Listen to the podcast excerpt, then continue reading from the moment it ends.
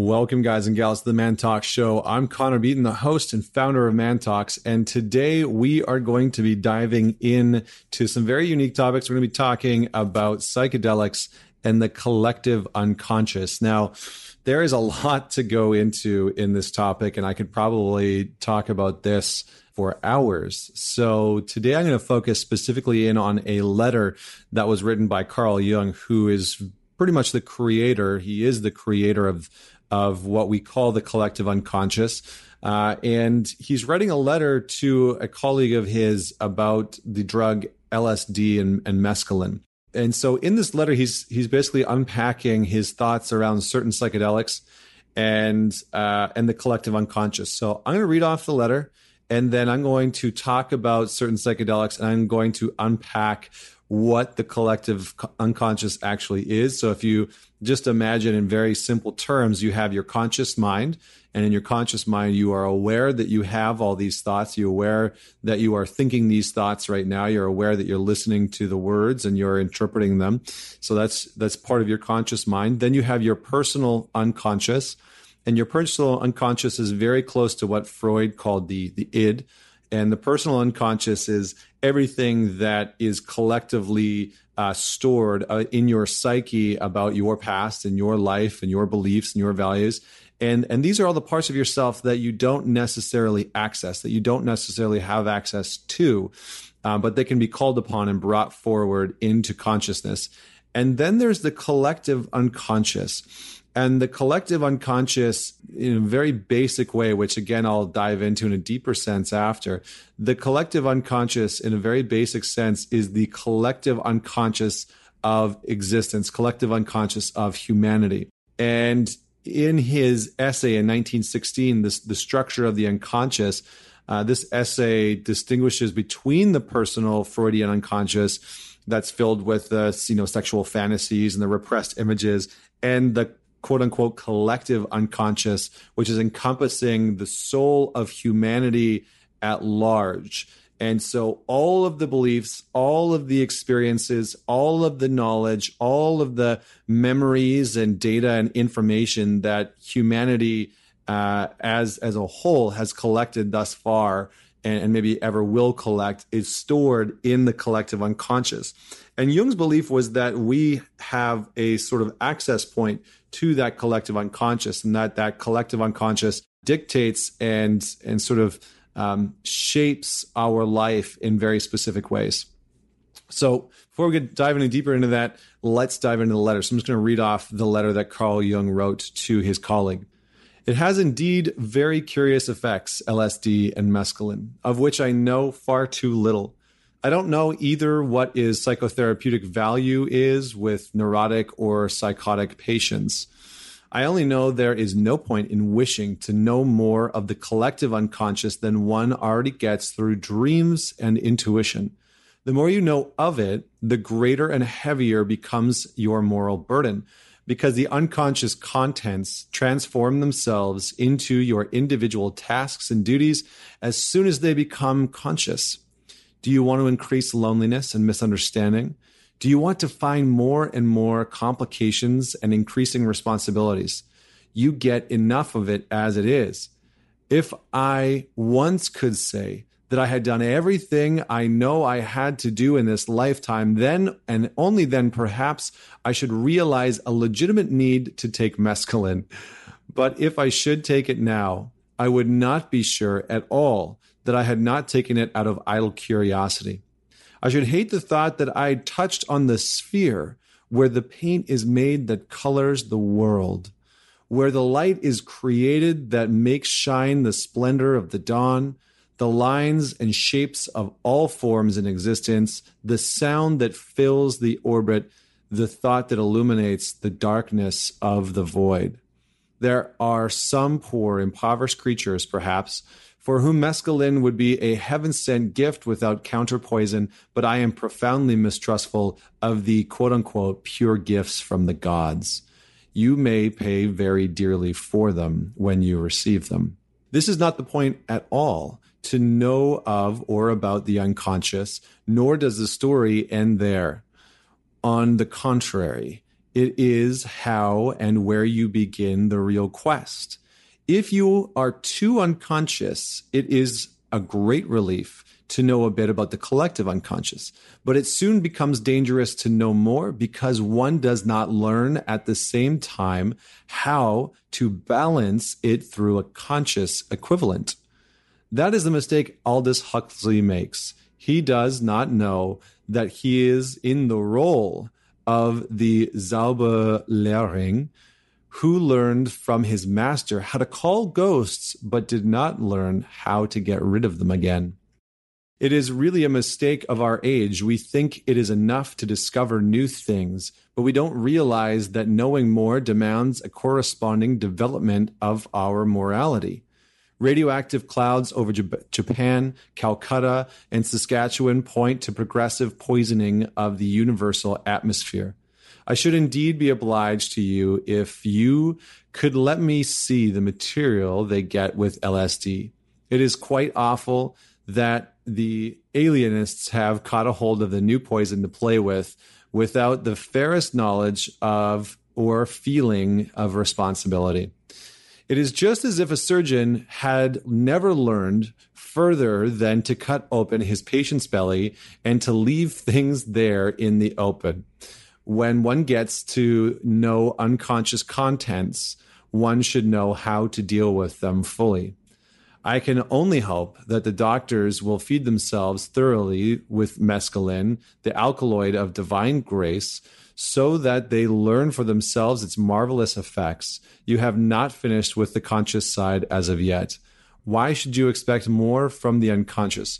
For thirty-five years, I have known enough of the unco- of the collective unconscious, and my whole efforts are concentrated upon preparing the ways and means to deal with it. So the idea here that Carl Jung is stating in his letter, the idea here that he is stating to this uh, person that he's writing to uh, is, is in essence that we are far too often ill-equipped and underprepared to actually experience the revelations or the revealing of what these psychedelic drugs like mushrooms or L S D or mescaline or D M T or, um, you know, whatever, uh, ayahuasca, whatever psychedelic drug you're taking, we're, we're often far too ill-equipped to understand or even integrate the knowledge that happens in that space. And I just want to make one thing really clear. I'm not uh, advocating for or against psychedelic drugs. Um, I've done them. I think that some of them are pretty incredible in terms of the results that you can get, the things that you can see and experience that, you know, our body is capable of. Like D M T is a perfect example. Our body actually produces D M T. Our body actually produces forms of of psychedelics uh, within the brain, within our neurobiological chemistry. And so I'm not against these things that are naturally produced in the body. Cannabinoids are naturally produced in the body. Uh, what I am saying is that oftentimes people use these drugs as a gateway to experience a part of themselves that they haven't yet accessed, uh, or to experience a part of the universe that they believe is there and they want to touch and see and experience it, but they are completely ill-equipped and underprepared to know what to actually do with it. And one of the things that I see as a major challenge is in what Carl Jung is actually saying, which I agree with. He's really just saying, if you haven't spent your your life or a good part of your life leading up to taking psychedelics, you may reveal a part of the collective unconscious. You may reveal an understanding of the universe, of spirit, of whatever you want to call it, that you actually don't know how to deal with it. You don't know how to integrate this information because our brains are only able to to handle uh, a certain amount of change and expansion at a time. And so you may actually reveal something that you're not too sure how to integrate with. And I see this quite often with people that, um, you know, maybe have had trauma in the past and they're not too sure how to deal with that trauma, but, you know, they've heard of other people who have gone and done ayahuasca or they've gone and done L S D or, you know, they've, they've done uh, a mushroom trip or journey and, and they've had these amazing experiences. And so they go and try it and they have an experience that they, whether they it's a spiritual experience, whether it's a, a healing experience, whether it's an understanding of a universal consciousness experience. and they they sort of come back and start to reintegrate into society, but they are challenged with understanding what to do with that information. And so they're left with almost a bigger question mark of of existence. They're left with almost more questions and and more seeking than they than they did before. And it has left them with maybe not so much of an understanding. And, and, and so they aren't really too sure how to integrate these pieces. And not only that, when they come back from these experiences, they aren't able or equipped with the proper verbiage, with the proper dialogue and dialect in order to actually communicate what they've experienced to other people. And so when other people hear them talk about their experiences, it's why a lot of people who go and do the ayahuasca and the D M T and stuff like that, when they come back and try and, exp- and explain their experience to people who have never done any psychedelic drugs, and they talk about these, you know, spiritual awakenings or connecting to the universe or whatever that may be, they they don't really have an access point to communicate that. And people are left wondering what the hell they're actually talking about. And it starts to create separation. And I call this spiritual isolation, spiritual isolation. And spiritual isolation in my Uh, context is essentially when somebody has had a spiritual awakening or experience that they are ill-equipped to explain to other people. And they they try their best, they do their best to explain to other people what's going on. But what can end up happening is that if they if they aren't able to explain it but to, to people who have never had psychedelic drugs, but they are able to explain it to people who have done psychedelics and those people land with them, there starts to to come this uh, spiritual sort of hierarchy, this this essence and this experience of, I know something that other people don't know. I've transcended where, you know, these these people are at. And it can feel very isolating for people because they they start to get actually cut off from what Carl Jung is talking about in the collective unconscious. So let's talk about the collective unconscious. So the collective unconscious, again, is imagine, just imagine a, a giant hard drive, this huge, huge, huge, huge hard drive. And on this hard drive was stored the memories, the experiences, the beliefs, the data from every human being who had ever existed. And it's all there. And it's all residing within your unconscious mind. So you have your own conscious mind, which is the very tip of the iceberg. It's the very top of the hard drive. And then you have your personal unconscious, which is a little bit bigger. It's probably, uh, you know, ten to ten to fifteen sizes, si- ten to fifteen times the size of your consciousness. And then you have the collective unconscious, which makes up the vast majority of your unconscious uh, mind. And to start to dive into this can, what Carl Jung is saying can be a very wary and interesting experience because you could tap into the memories of, or the experience, maybe not the direct memory of, but you could tap into the experience of some very dark parts of humanity. Like, here's an example. Imagine that you take a psychedelic drug like L S D or mushrooms, and you start to go on this hallucinogenic trip, and you start experiencing parts of the collective unconscious that you clearly have never experienced in your life. And you start to experience, let's just say, a Nazi war criminal. You start to experience what it was like to be in, in his or her shoes. And you start to experience his or her beliefs and their values. And then you start to go even further and you start to experience the the heinous and the, the atrocity that they had committed during wartime in World War Two. And you start to relive and re-experience, although almost as though you're in a lucid dream. You're almost like awake in this dream, living out this other person's life and experience as they murder, as they pillage, as they, uh, you know, torture and just absolutely decimate women and children, throwing them into fires, poisoning them, like you, you name it. It's the most heinous behavior. And you have that experience on a psychedelic drug. And I'm not saying that this is what happens on psychedelic drugs. I'm saying that this is a possibility. Just like you could experience the consciousness of the universe, you could experience what it's like to be pure love or whatever else there is. But what Carl Jung is saying as a warning is that these are also the possibilities of psychedelics. These are also the possibilities of drugs like mescaline and L S D, is that you can tap into the collective unconscious in such a way that you experience life and you experience consciousness and you experience the totality of existence in such a way that is absolutely horrifying for you. And, and when you come back, it doesn't quite make sense.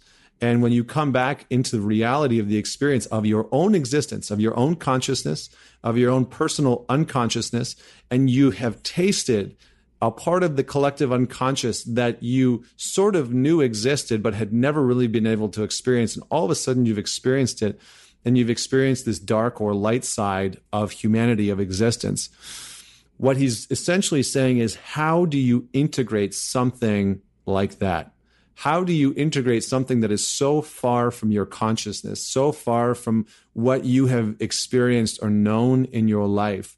What do you actually even do with that experience and that information? How do you start to embrace that? So this isn't a warning against psychedelics. This isn't uh, to say like you shouldn't do them or you should do them. Like I said, I've, I've experienced them, and I know um, an amazing amount of, ex- of people that have experienced them, and they have done incredible things for a lot of people. And the caveat to all that is that in our experiences, there are going to be things that we don't know how to explain.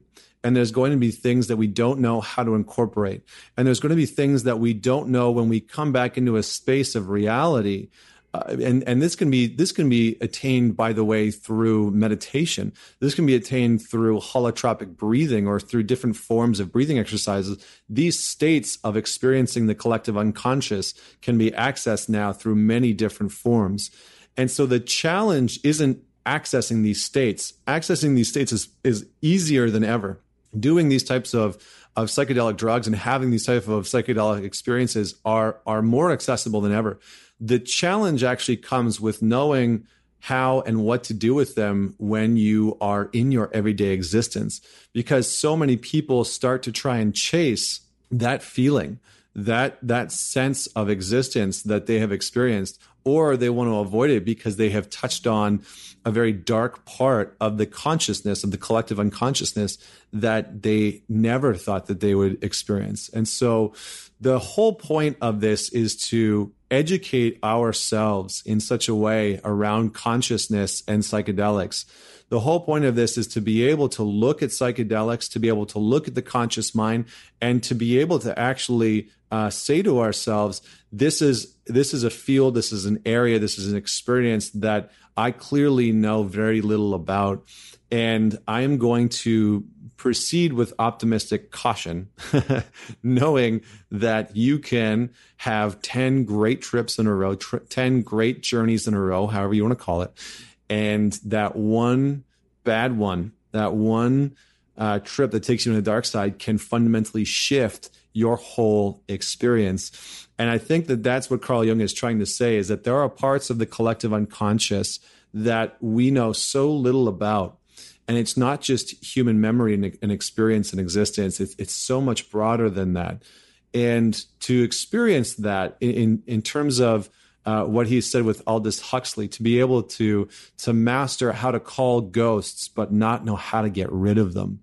I think that that is is really the essence of this message, is that we also need to train ourselves in the art of understanding how to integrate these things, because so many people that are doing psychedelics don't know necessarily how to reintegrate, and they're not really taught how to reintegrate back into reality. And so they go back to their corporate jobs after the ayahuasca retreat in Peru, and they're not really too sure how to go back to their normal nine to five, and relationships fall apart and health falls apart and all, all this kind of stuff. And for other people, it is this liberating uh, liberation where they feel free of their shackles, where suddenly they feel this, this beautiful and ornate and intricate connection to existence itself, where they all of a sudden understand that the alchemy of God is within them, that the alchemy of the universe is within them and everyone they meet and every molecule that they meet, because they start to real under,